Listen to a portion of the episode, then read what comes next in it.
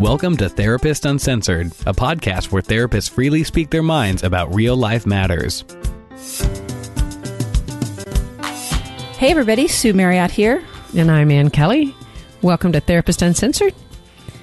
And there is a, a national conversation happening every day right now. And we decided to bring this to Therapist Uncensored partly because it's happening in our practice, in our households. and it's what really, conversation is that, Ann Kelley? it is the national conversation about sexual harassment, sexual assault, about the media.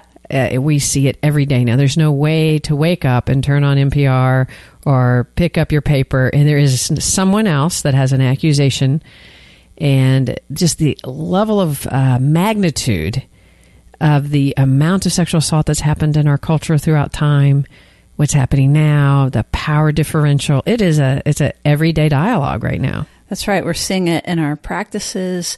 Uh, people who have never spoken of their stories are uh, beginning to feel them, speak of them, and it is a exciting and power flip, really, as you know there becomes safety in numbers and Well, and the freedom, what you're saying is also sort of there's this process of when people start to have the dialogue and start to talk about it and it's not the forbidden thing there's a there's an opening there's a release and then you have a lot of people talking about it whether it's happening to them people they love there's there's a there's what would you say there's just an opening about it That's right. And for people who identify as women, it has been the a most powerful power flip. Uh, uh, strength in numbers. And in order to have this conversation, since we both identify as women, we thought it important to widen the conversation. So we have a very special guest with us today, someone who does not identify as a woman. His name is Mason Marriott Voss. And why don't you introduce yourself a little bit, Mason? Yeah, thank you for having me on. I'm a uh, currently a student here at the University of Texas at Austin, and I'm excited to be here. That's right. So we really wanted to widen the perspective, both from because it's a social media thing. Mason is very tied into that world, and uh, you know some of the younger generation, and also as a white man and privilege, and so this is going to be fun. This is definitely going to be fun. And one of the things that's so interesting, and, and one of the, I think the impetus and motivation for us doing this topic right now is we've mentioned both that we're seeing in our practice. And one of the things that's interesting is, and I'm, I'm going to imagine many listeners have experienced this. You um, open up the paper, somebody you know quite well, Louis C.K., Kevin Spacey, I mean, any number every day and you start to talk with somebody you trust, you know, you love, your husband, your wife, your partner, and the conversation starts out often with, "Oh my God, can you believe this has happened?" Right, and you're on the same side and you're talking about it. But how often does that digress into conflict? That's right. I see it actually in groups where we have mixed gender groups and uh, all of a sudden the steam gets rolling and uh, I, I, you know, the guys, I just see them shrinking in their chairs. or getting mad? Right. That's right. So it becomes very tense and we want to talk about how to handle these things. You know, holidays are certainly coming up and this is a touchy, uh, intimate, painful conversation. So Mason, what are your thoughts from the male perspective on this? I'll start with actually sort of a, a thought I've been having about sort of conversation that's been happening, which is the sort of not all men conversation that a lot of people just like to say, like hashtag not all men. I want to start with it is all men. Not not necessarily that all men are necessarily perpetrators of assault, but all men are definitely complicit within a system that helps make that acceptable. If if you can look at yourself as a man and say, I know that I have not committed any acts of sexual assault, but I would be surprised if you could look at yourself as a man and say, I know that I have been an active participant in preventing sexual assault. And if you're not being that active participant in, in doing everything you can to prevent that, shutting down uh, derogatory comments about women's women uh, in groups of all men, etc. If you're not doing those things, actively intervening with men who are doing those kinds of things, then you are part of that problem. And we all are. Uh, All of the men that I have been around, that I've interacted with, in some way, shape, or form, contribute to and definitely benefit from this system of systemic power that we all operate within. So it so it really is all men. That being said, there are definitely people who identify as male, trans men who I have heard from a couple of them, some friends of mine who want to make it clear that maybe it is hashtag not all men because they are male. They are definitely identify as male. They are very much real men, uh, but are actually more statistically higher, much higher likelihood of being victims of this uh, this form these forms of sexual assault, sexual harassment, than a lot of other groups and categories. So we do want to be careful when talking about a male problem. Um, we want to make sure that that yes, there is definitely a patriarchal system that influences and controls these dialogues, but that there are groups within that that are uh, slightly sort of pushed to the sides of those conversations. Yeah, you know, it makes me think of bullying in general, which, you know, is related to power. The bystander and, effect. And exactly. And that when your social status goes up by being the one that humiliates and is degrading, then it's, it's very, very, very hard to intervene. But as you know, I think your your point is if we can change the social status so that what is cool and what raises your social status is speaking up and uh, calling people out and uh, things like that. Intervening. Intervening, absolutely. You know, but without that, if your social status goes up, Charlie Sheen, for example, you know, our president, if your social status goes up with this kind of patriarchal power, it's like, this is part of why we're talking about this. And, and Ann, your point about when people that love each other and that start out on the same side, all of a sudden something happens. And the dynamic that was being talked about out there, the power dynamic, happens right then, right there within the couple. Oh, it's so powerful. And Mason, I really, really like your point about Uh, can we get out there? One thing I notice is, of course, as couples start to talk about it, and, and if we're talking about a heterosexual couple, so a woman is talking about maybe their experience about Harvey Weinstein, or honestly Trump, I, I, I see personally in my practice, and this isn't specifically a political left right issue at all. Uh, I see women with both political parties feeling very almost traumatized. Well, not almost, actually traumatized about having a president who has actually engaged in sexual assault, acknowledged it at least, Bragged. bragged about it, and that their experience of that actually feels somewhat traumatic. And what's interesting about that is often their male spouse or brother support that. I mean, like they get it and they start in a conversation of support and care. But then I, I hear a bum, bum, bum. Yeah, in the end, what happens. but, but, but, well, in the end, they end up conflicting, and I want us to to engage in a dialogue. And what I appreciate having a male perspective in this, there's some things that I see happen that I have. Uh, I propose we talk about that could help explain that because I think it it ends up leaving couples sort of feeling. Especially men, I see that a lot. I'm on your side. They'll turn and look at me and going, "I'm on her side." why do I feel like the enemy in this conversation? And often, Mason, what I hear is, I don't do that. I haven't done that. And of course, when your spouse or sibling is getting incredibly upset, you know, you have a tendency to want to defend yourself. And I would imagine Yeah, as a male, in any scenario? have you found yourself in that position as a male where around women who feel passionate and you feeling a desire yourself to defend? Yeah, it almost feels like a. Sometimes it might feel like almost a requirement. Like I've got to first establish myself as as as the good guy, as like on your side or on your team. So one of the thoughts I have is that as you watch it, there is a culture we have where we must acknowledge, and I'll get your perspective on this, Mason, that men sometimes can approach this from a more analytical. They want to have a conversation. They want to analyze it and think about it. And they're dialoguing often, in my experience, about it as kind of a point of interest, not a care, a concern. They're there, but they can talk about it in a way that sounds educational, informational, problem solving. And they haven't actually experienced the threat of that. Of course, I'm not talking about all men. Many men have obviously been harassed and assaulted. So uh, I'm talking. I guess we're talking more about the sort of the power differential. And what I notice is that women, and you're mentioning Sue that there's not that many women who don't have a Me Too somewhere in their history.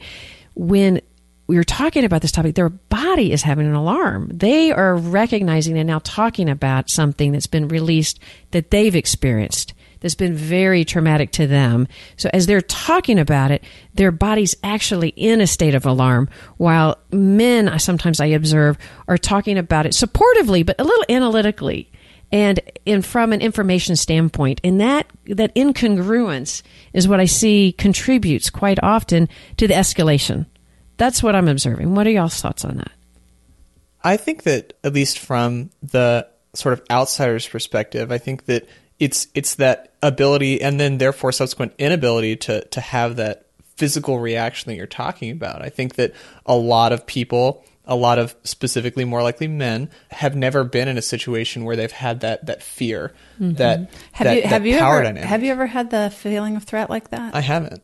I honestly haven't. And so, so it, I, I can honestly say that there is no possible way I could imagine what being in that situation would be like. I, I mm-hmm. don't even have the beginnings of what that perspective would be. And so it's really hard as a man who's never been in a situation where I would be literally without power, where I'd felt vulnerable in myself, where I felt like I, me, my body could be violated or was being violated.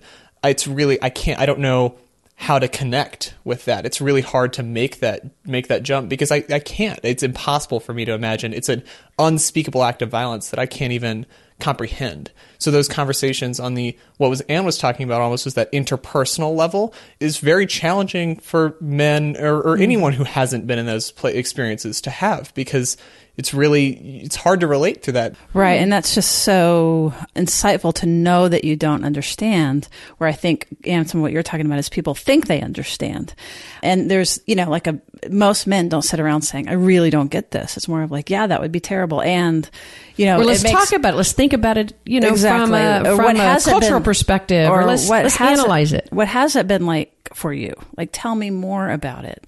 Uh, so we'll get into some of the suggestions about how to make this go uh, better, hopefully. But it makes me think about, you know, some of the research that says that women's, when you say what is your, what is the most threatening thing in the opposite sex, and of course, women say being raped or killed right away. And then if you ask a man that, a man will typically say something like being laughed at by a woman. And I've gotten into arguments with men about this where that they're like, no, but that is the same thing. It is violating and intrusive. But it's more of like you're in a position right now th- that you, and, and how have you cultivated this awareness that you really don't get it?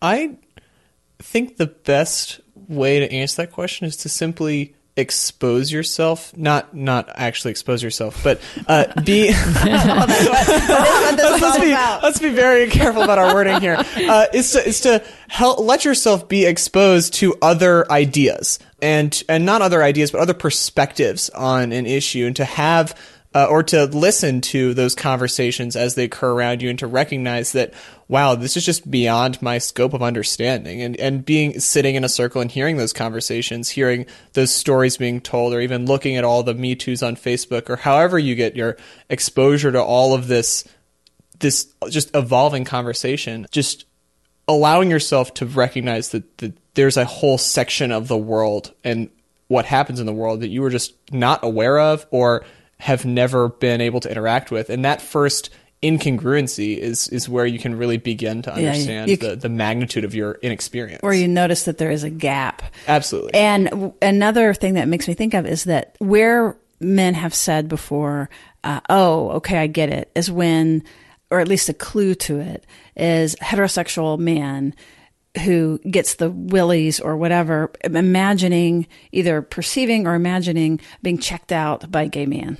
And that that begins to get at like this unwanted attention and this feeling of creepiness. But that's about as close as I've heard somebody kind of talk about it as well. And it's often older, right? Like I don't know that that's the experience of the younger population. Even Right. that probably. I don't know. What's your That's- opinion? Yeah, I- yeah. I, I mean, I've I've definitely heard that example as well before, and I feel like it kind of gets there. I'm sure that resonates with with some individuals, but I know that myself or even some of my friend group as well uh, has a harder time relating to that as sort of uh, such a insecure place. Um, as, that, as actually physically threatening. right. It's it's not as or upsetting. threatening or Whole- that whole idea isn't as threatening. and you were right. saying, Ann, about the biology of this and threats. So just to go back. Yeah, to go back to the biology of it. And so I'm, I'm curious to ask you another question, Mason, in this, in that you were saying that one of the things to do is you have to sit in a room and with, let's just say, a man sitting in a room with women talking about this. And again, I'm seeing that women often, when they start to talk about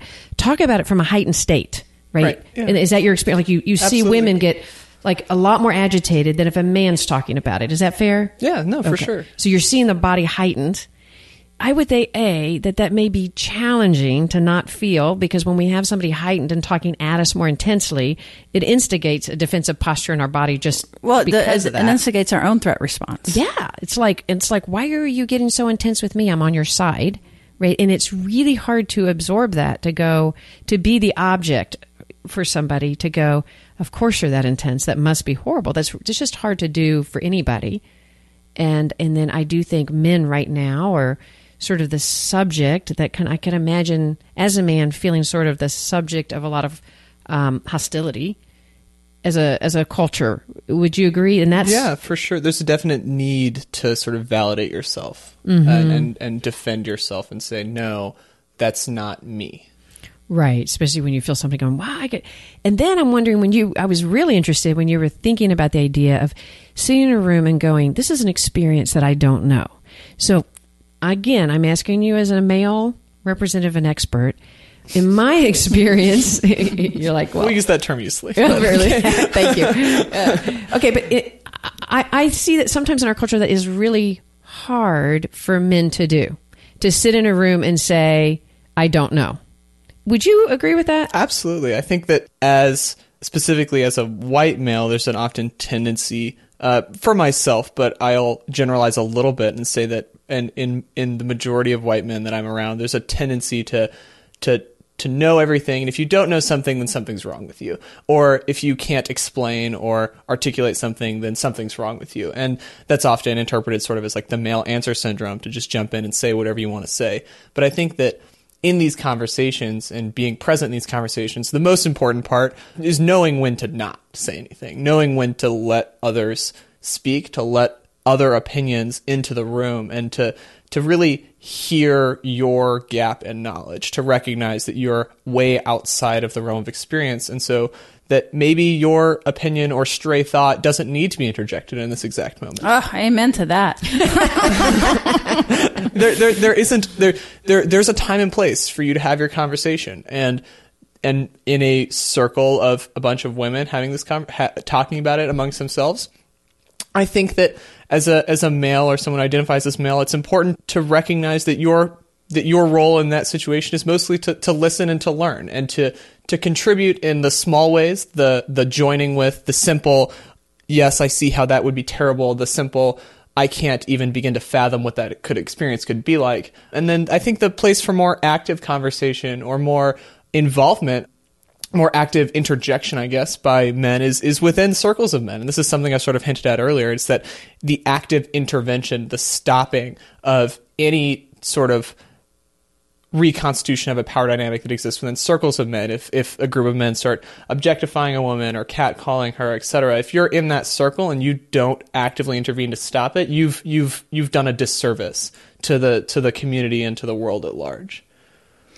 yeah, and but that typically doesn't happen, right? Oh, for sure. That that is very rare. It's it's seen almost as weak to interject and Yeah. to be like, "Hey, dude, don't say that," or, or "What are you doing?" Or Yeah. even even if you if you think about speaking about what you're hearing that is publicly happening, whether it's with our president or these individuals, how you speak about it, and sometimes what because there's a need right now, or what I see kind of a feeling of defense because a lot of men are feeling defensive and understandably on some level because you're hearing a lot of hostility about I mean this is not just uh, today's issue right? This is this is throughout time and throughout culture this power differential between men and women has existed.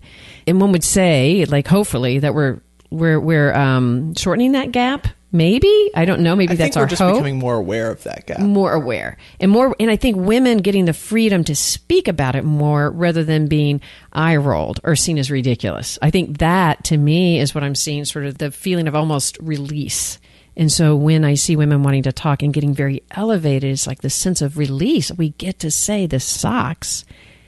And um, being able to do that, and like what you're saying, Mason, have somebody go, wow, that, you know, I didn't realize that must be like to be able to not have the answers and try to pontificate about it, but really feel heard. That's what the wives are looking for, not your insights as much. Not saying you don't want to engage in that dialogue, but I guess one of the suggestions I was make if you see that person, the woman in your life, starting to elevate about it is like to be curious about it and to be caring rather than to move into a defensive posture that says, wait, that's not me. That's not me. Yeah, and to use your power mm-hmm. to help her speak and to help her be heard. And whether this applies to race and those power dynamics, but like being whoever's in the power position to use our power to draw the other person out and create safety. Because honestly, part of sexual trauma, you know, there's the event that happened, but then there's the event the event and set of events that happen after it happens. Mm-hmm. And that is really, I think, what is resonating right now is, is there collusion? Is there, are you believed?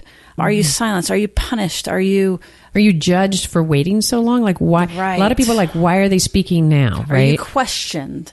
Right. Um, that your experience isn't true. Uh, you know, is there a, is there another attempt to like confuse your mind? Like, did that happen? Did it not happen? Like, the the second wave of it is equal to or at times worse than. Because if a bad thing happens and you're able to say this thing happened and people surround you and say that's a terrible thing that happened. We're going to protect you and we believe you and we're going to get this person and and remove them and make sure that this never happens to you again that's that's an event that goes down in your body as you're talking about Ian really differently than when it's invisible and that you feel colluded uh, or like some sort of like somehow we've been made to feel that you're part of it or that you caused it because of just the dynamic that happens, the grooming that happens. Well, yeah, what's and those I think I think Harvey Weinstein was a really big example. Yeah, Oh, hugely of that where it was a very difficult conversation because you could hear some people, not just men, women too,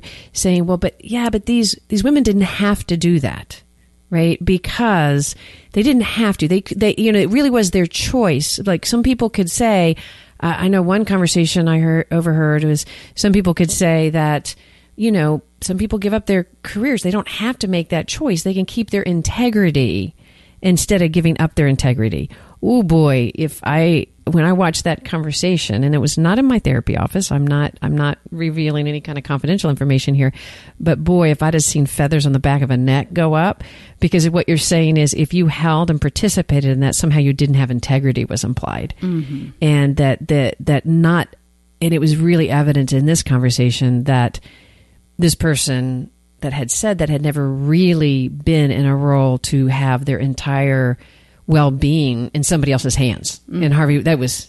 If there's a power dynamic that exists almost to any degree, there is. You've lost any ability to control the outcome of that situation. The idea that the victims could have done something differently is almost as laughable as like the she was asking for a narrative that a lot of people um, I think hopefully I, at least I've seen less of it have stopped pushing.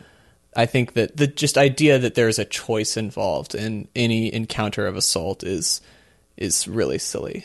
So what about then going back to Louis C.K. Is that his? Yes, Louis C.K.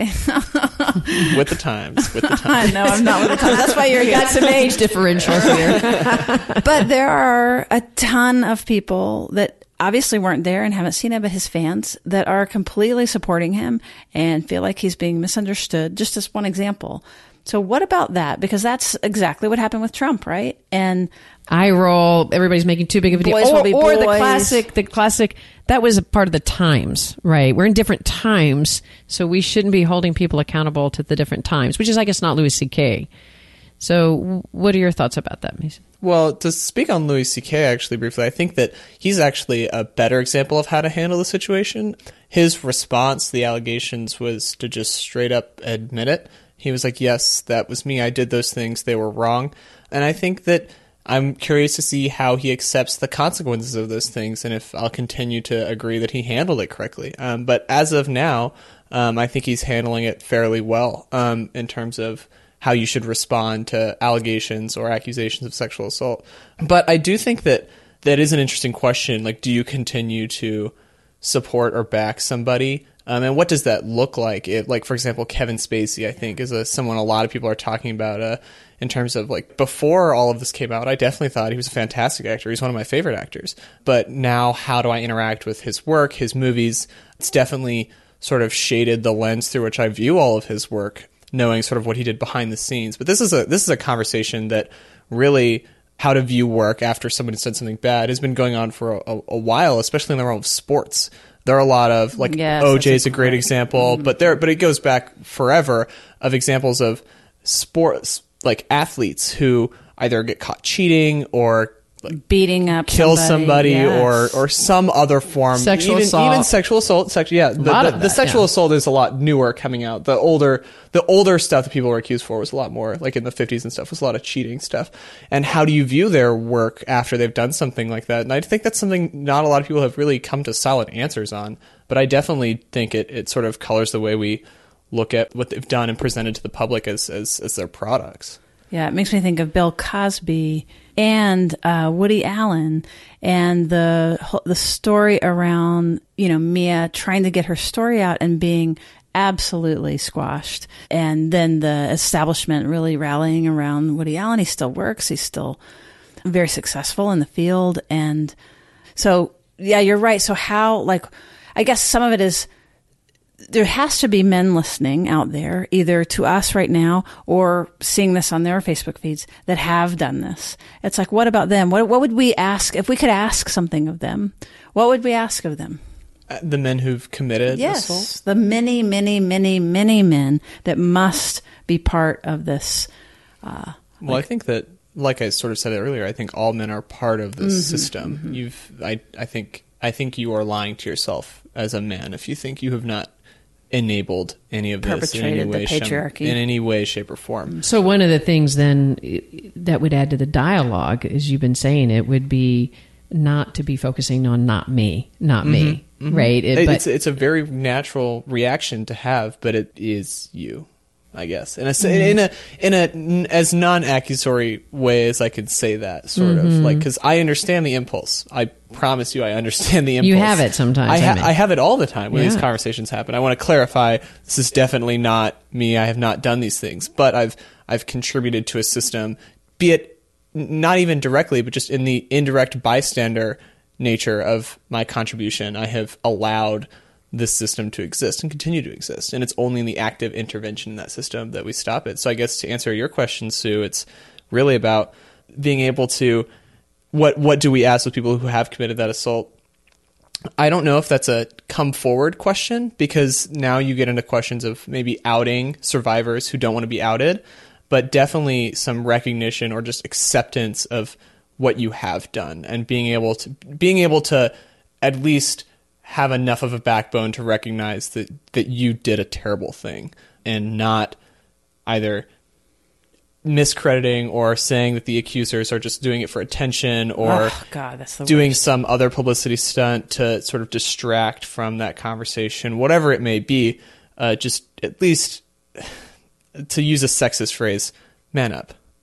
Right? I I don't really like that phrase a lot, but but have a backbone. Understand when you've made a mistake and admit to it. well, and So go, go ahead. Well, and, and also, I guess it depends on what you're owning up to, right? And I appreciate your response that if you're owning up to something that's going to out somebody, in to to really be able to be aware of that and whether it's active engagement in it. And it depends on what it is. Think about things that you might not have even recognized. I imagine some people are now having the experience of, oh my God, like I didn't even sort of let myself recognize that power differential and taking advantage of it. So you probably historically go back and have this kind of feeling of, ugh, you know, I've certainly experienced that with clients.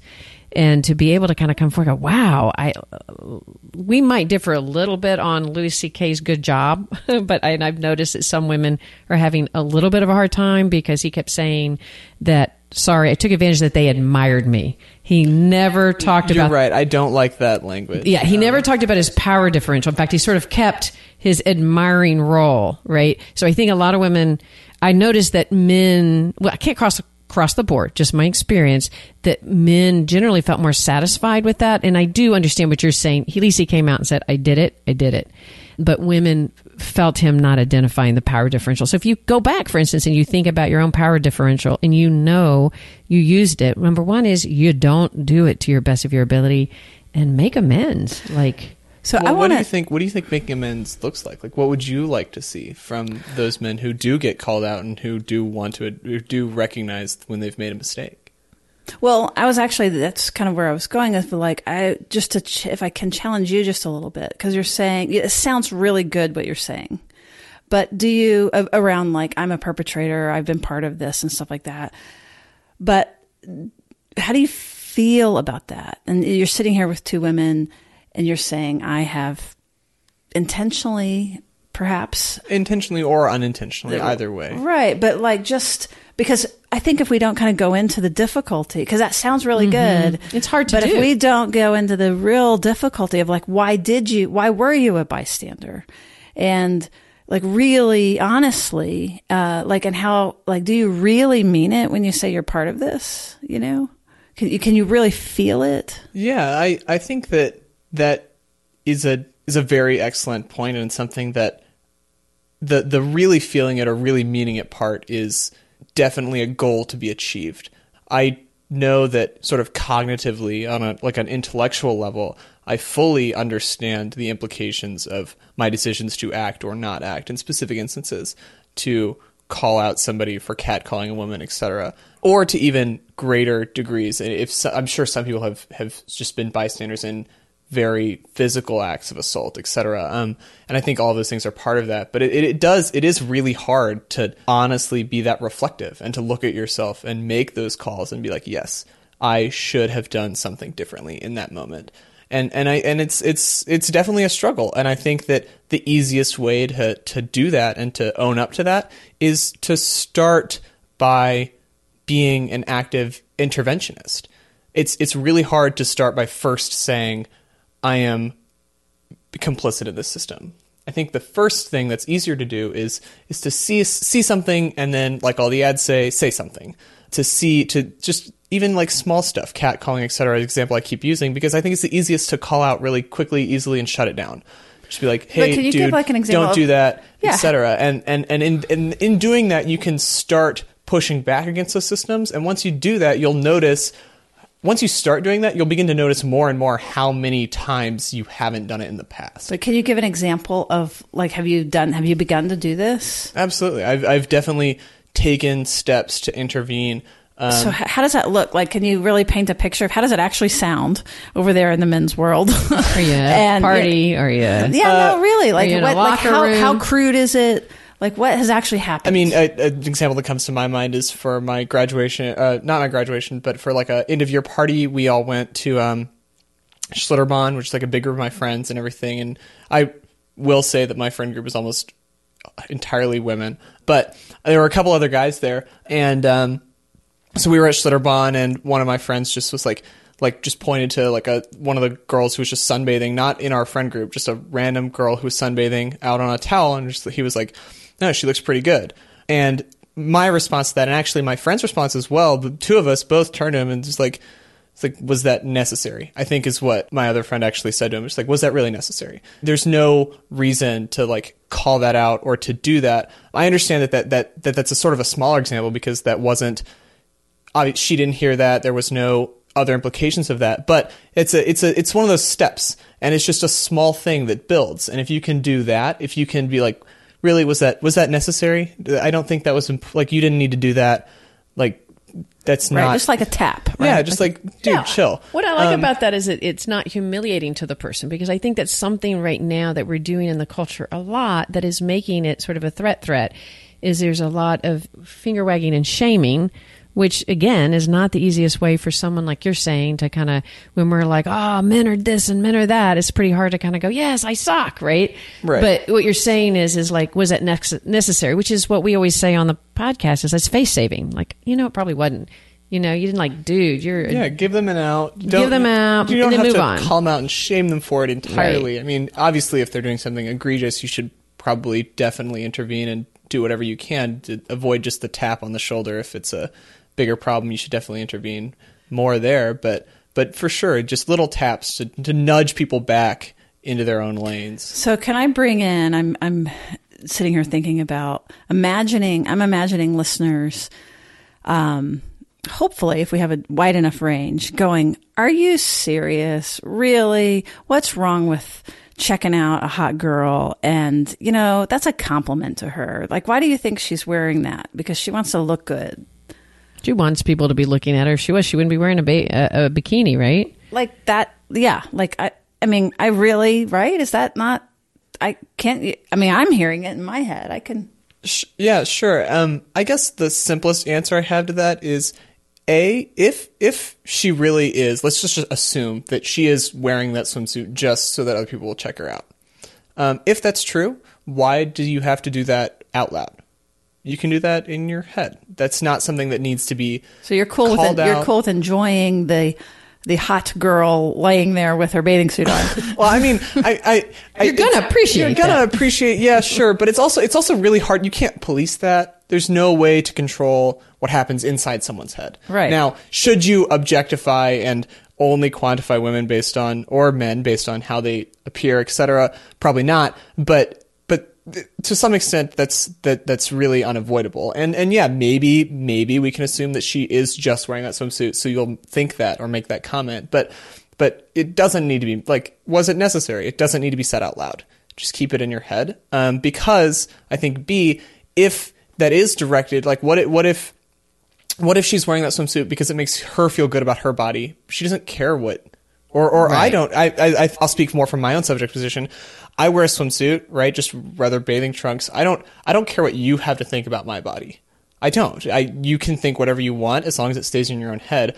All I care about is the way I feel in my own skin. And if I feel comfortable or if I feel good in whatever I'm wearing, if I'm wearing an outfit that looks great, I don't need you to get all up in my business to sort of impose that, impose your own interpretation of that on me. I'm wearing it for myself, not for you. So don't make assumptions. So don't you don't get to yeah. project what's what. I think that's part of what we're saying is you don't get to project what your assumption is about that person's desire or intent, and then rationalize your ability to then speak out loud. And let's be honest, obvious, oftentimes that exact same situation is said loud enough for the woman to hear. Absolutely. right, And- and right. that's- So occasionally it's just to the left, and you know, but it's it's often said intentionally loud enough and. I think many women have experienced that as a power differential and as an experience where men somehow at times have been mistakenly believing that some woman is going to enjoy that experience. And I'm not saying some women don't. I'm not left or right on that. But to assume that she wants that and to then project that on her with no choice and to do and to, and to have men talking about it right now is so I think for me to hear it as such a everyday conversation, I'm relieved by it.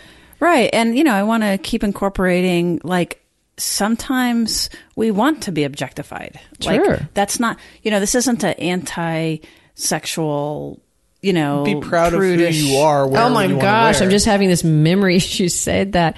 I remember when I was young working in a kitchen and I would walk through and get cat calls. And I remember talking to my mom about this. And literally, though, my mom was very liberal. She was, eh, and so I'm sort of shocked at her response. And I remember her saying, honey, it's when they stop calling you need to worry. And now I understand that.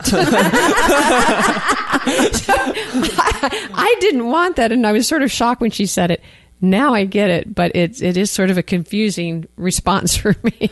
Right, because there's such a Because- thing as healthy, sort of a somewhat forward sexuality.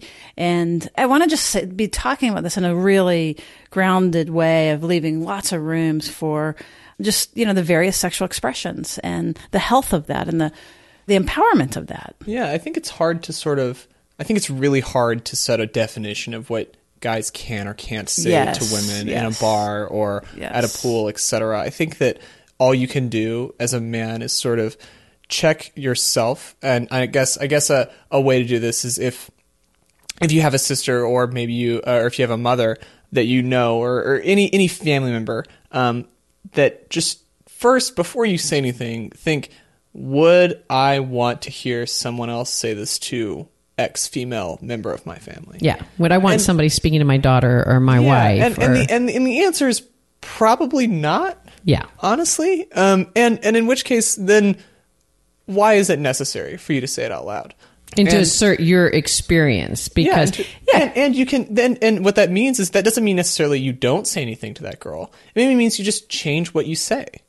You can there there are definitely more respectful ways to comment on a woman's dress than than whatever crude like pun you were going to make in the first place. You can you can avoid all that by just imagining just put put yourself on the outside of the situation and think would that feel weird if that happened to someone else? You know, it makes me think of an interview that we did with Doug Braun Harvey talking about the principles of healthy sexuality. And one of the big ones, of course, is consent, Consent, mm-hmm. and mutuality and non exploitation. Those were a couple of them, mm-hmm. actually. And so, how about something like, we are all thumbs up for sexual objectification as long as it's a mutual experience. with Um, consent that Ex- That's right. it's kind of like what you talk about with with kids when you say humor in a joke is not funny unless both people laugh. That's right. right? It's, Yeah. it's- so when you're making a joke at somebody else's expense, and it's a kind of a you can you can feel the hostility, and when you're laughing because the other person's feeling humiliated, that's not a funny joke. And so when you're projecting, for my going back to my examples about the cat calls and the whistles, I can literally still in my body feel the humiliation I felt. Right? I think I was 14 or 15 and I can remember I can literally viscerally feel the humiliation I felt because I had, the kitchen was really long and I had to experience it walking all the way through. And so I can physically talk about that. And so when somebody to go back to our original example, if I'm in a conversation with somebody saying, "Look, I don't think whistling and catcalling is that big of a deal."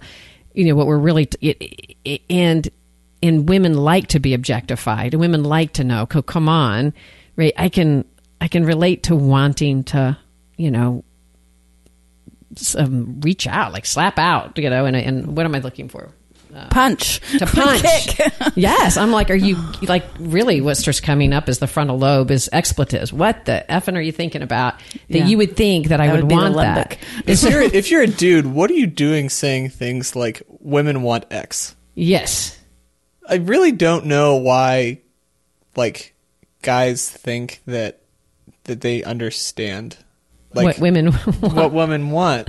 I really I, I think that I don't know, y'all are the, the therapist experts, but I would imagine that that there's often a miscommunication about those things that occur. And so if you're gonna make a generalization about women want to be objectified, that kind of assumes you understand all women on a fundamental level, which I don't think anyone can understand all of any group on a fundamental level, but especially male to female interactions. It feels like a disconnect. I don't know. Y'all are the experts on Uh, that. No, that's great. I think that's funny. And then the, you know, and, and, and women doing it too. So I'm, I'm struck by like, you had this great humor about like, oh, now you know what your mom meant. But also if we really just sort of listen, it's like there is, that was a humiliating experience for you that you go to a protective person and later in your adult, adult life, you can look back and like, oh, she was so right, you know, because you're not in that humiliated experience. But I think sometimes women unintentionally do that to other women too. Oh, actually, and because she was of a different generation. I mean, all you have to go look uh, for my mom is look at Mad Men, right? And so that was her culture, right? And so it was like, oh God, it was kind of like, woman, that's going to always happen, right? And so we're talking about cultural differences is one reason why we, you know, or generational differences to have somebody younger on the program because it does change from generation. Um, we're hoping, you know, like it's I changing mean, from I think clearly it's changing in some way, shape, or form. it is because now I'm like, if my daughter said that somebody was catcalling, and I know the deeper part of my mom would never think that was okay, right, right, right, right. But her culture, I mean, she was raised in an absolutely mad men. I used to visit her at work, and I can remember the kind of dynamics of how the boss would treat the women. And it was very, very, I mean, now to have your children watch Mad Men, they would look at you like you had five heads, you know, but that was our real, my mother's real experience. And it was not my experience and hopefully not my daughter's experience. So I, I want to have hope that it's just part of this dialogue as it's helping to get better and better. But boy, we have a long way to go. We do know that. Well, and I can really hear the difference even in some of Mason's stories mm-hmm. because I think that the what we're calling catcalling or the or the boy talk I think it's changed. I don't think it's the way it used to be. And even when you responded when I said about if you're hetero, if you identify as heterosexual and you imagine men leering at you or whatever, and you kind of shrug and like, what? What's the harm in that? You know, that's flattering. um, I've heard you say before. So um, uh, it has changing a lot, and Right. this is it's it's changing a lot and it's not like we can really feel the pushback like we just who did we just elect Right. I think that's what I was going to say. It's changing, and yet when we get, we can have the backlash. And I think getting back to our original point uh, of that we see a lot of threat happening right now, which is one reason why we wanted to do this podcast and this episode is to speak to that to help actually impact the threat because the, some of the threat is, in fact, that they're what we're talking about right now in the Weinsteins and things, how much it's embedded in our culture and how much it's been supported. I mean, these are not things that have been happening and nobody knew about it. These are things that has been deeply entrenched and accepted. And so to be everybody's outrage, partly not because it's happening, because it's being it's been accepted. And so I think one of the things we said we were going to do in this podcast is to continue. We've done some already about some ideas. yeah that's exactly what i was about to Yeah, go. let's talk about some more ideas Yep. because I'm talking about it. I also feel very compassionate for men in those positions. I don't think I came across compassionate, but I do feel like I feel compassionate for men feeling like that they really try to not be those people and yet their their spouses or whatever is getting hostile that's not an easy position so let's talk real quickly then about how do we create a safe um, a safe dialogue for for everybody to, to- right. to, like how do we increase safety. make that dialogue go where we're, we're staying on the same tune we're talking about it? How do we end as friends and not foe? So how do we do that? I think that I've sort of mentioned a little bit of this earlier, but just from a from a male perspective, if if we're using a heterosexual married couple as the example, the husband in that situation, I think just recognizing that you are not the authority on the subject, that mm-hmm. it is not your time or place. you hear to- you hear that guys listen up i say that again you are not the authority on the subject. Is that hard though, isn't it? It's Mason, very I mean, hard. Can you I- talk about that from a male perspective? I- that that I- can be challenging. It's super challenging. I'm like I don't it's hard for me to do that in my own experience and and just giving up that authority is is something that's really difficult to do, but I think that the most important thing to do is just listen to what the women around you want, which is why I wanted to ask y'all what would y'all suggest as the best way to approach or resolve these problems interpersonally amongst husband and wife or just friends of different genders, etc.? women are the most qualified to answer that question. I feel like. I think for me, one of the things that I think I want and that I see go well is just what you're saying. Somebody be going, God, I, had no idea how bad it was and how hard it is. Empathy, not jumping to solving the problem or giving opinions about why it is that way. I think when you immediately start feeling alarmed and somebody starts giving opinions and thoughts about why it is that way in a defensive posture, it just, I can feel myself edge up. And I think going, good God Almighty, this is so hard. Like, you know, really, I can't imagine. And it really has been, what ways have you experienced it? Asking questions. Right. And, you know, empathy is tricky given if we roll back to what we started with, which was if you've never had that experience and you have really fundamentally never felt threatened, how do we get to empathy? And I think that is a real challenge. And so I really love this notion of coming to uh, awareness of these gaps. And that's why I asked you to say it again. It's like that we don't know and that that is threatening. And now, okay, now we're moving into a more empathetic stance when you have to give up power and give up some of the safety. Now we're moving a little closer together and not know instead of know, those sorts of things. and oh, also perhaps even, you know, one of the thing, one exercise that, that used to happen on the campus actually, and this was back when you actually had to do this to get empathy for, for example, in sexual ed or whatever, okay, you know, we're going to talk about homosexuality. That's what they called it back then. And one of the assignments was that you needed to walk down the drag, which is a very busy street here in Austin, uh, holding hands with the same sex person. And that that was the only way to kind of get the experience of like the humiliation or the fear. And all of a sudden you're looking around and that really immersing yourself. And so I wonder if there's a version of that with this and, you know, not to be graphic, but really letting yourself go to these empathetic places of like, what was that like? Really listening, really helping. I don't want to keep saying the woman because it's not always the woman that has been victimized. Whoever's been vic- whoever's the victim been victimized, conversation. whoever's in that position to really work to get in their shoes and work to imagine what that might be like. Uh, and I think it is work. I think it's really conscious, active intent. And so it's not going to be fast and it's not going to be natural necessarily. Well, lo- one of the things I love what you're saying is, is in the process of doing that, if we just stick again to maybe uh, the the male doing that for a female that's talking that's upset, if instead of defending, which puts you in a you know you know we defend because we feel weak and attacked, so we go to a defensive to be more powerful. The very act of going, "Tell me more," and really not knowing actually changes that power dynamic right then. Absolutely. letting the woman be angry and being there to say, "God, I get it," not Or I'm the good guy. it, I don't. You're right. I don't get it. And I, not to fight to be the good guy, that can come later, but to be the one that actually goes into a submissive role at that moment. And just by saying, I don't get it.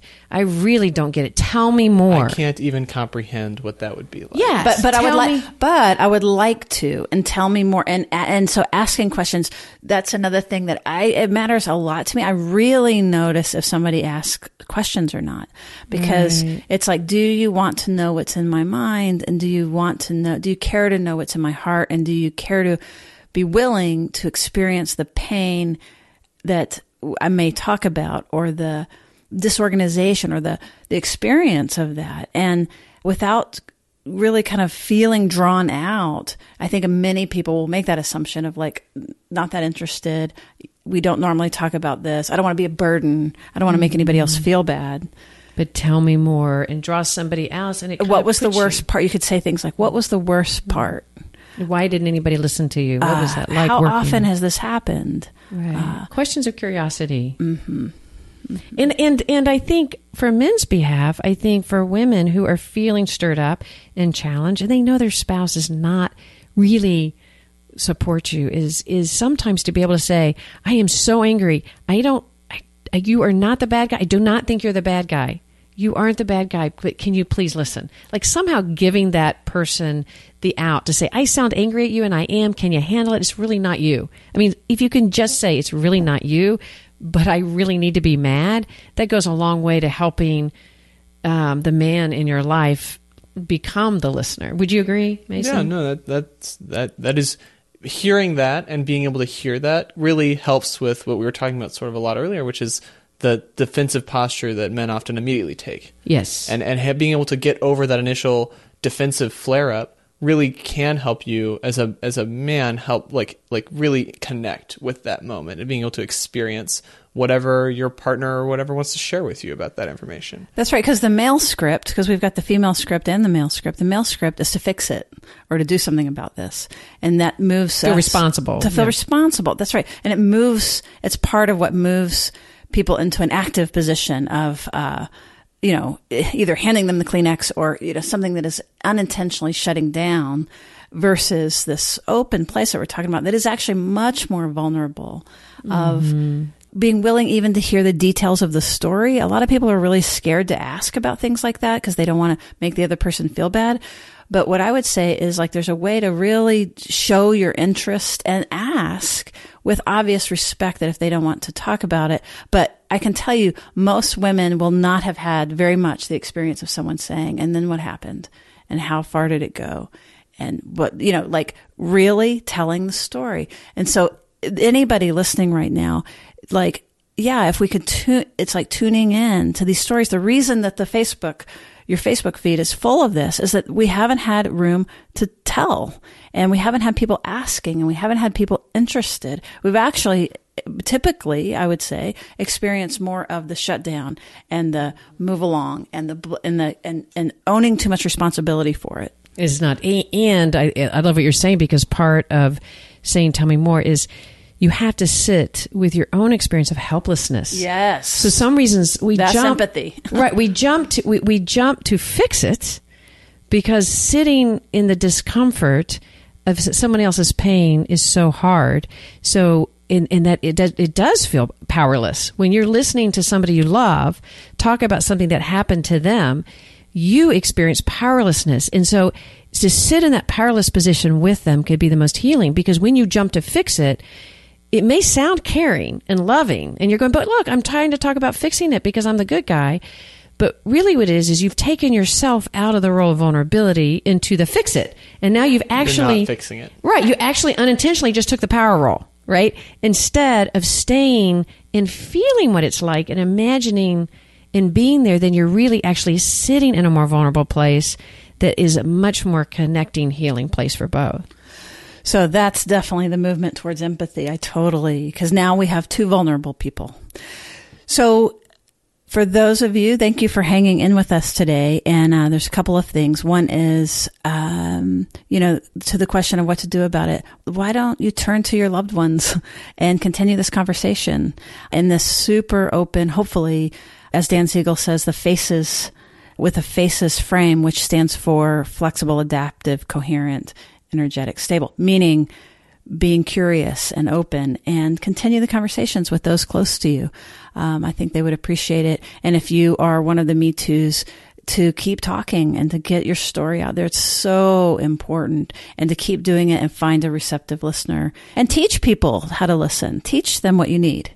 Or for those that aren't ready and don't want to do the Me Too, that don't feel the pressure in the Me Too, because there shouldn't be a pressure in the Me Too. There's no disgrace in not getting out there in some public forum because that's your experience, but to find somebody that you can talk to eh, so that you can help move to a more healing place.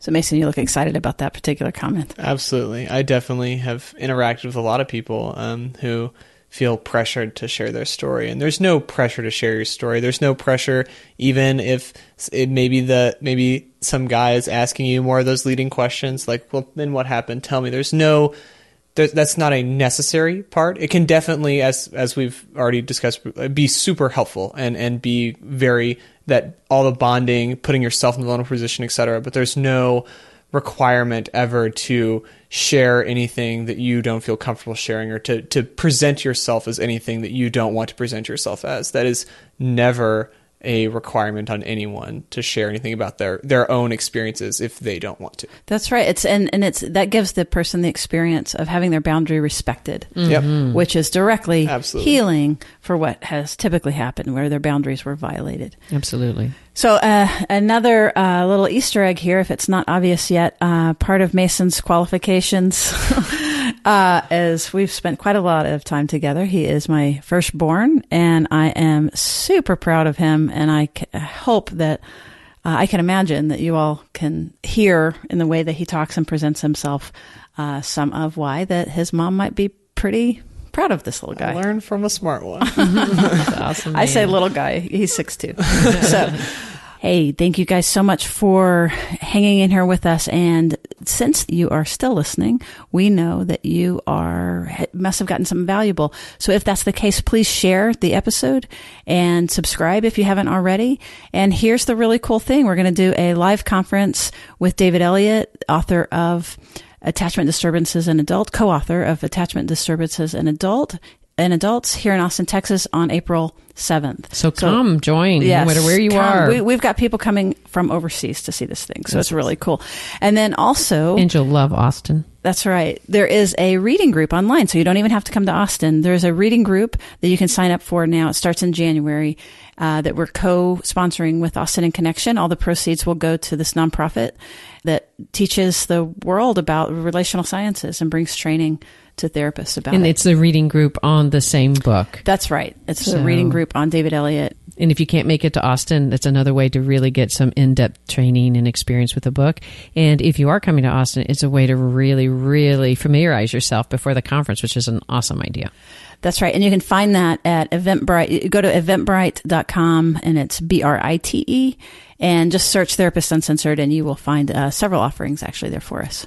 All right, Mason, thank you so much for joining us. Thank y'all for having me. You were fantastic. It was totally fun. All right. All right, we'll see you around the bend.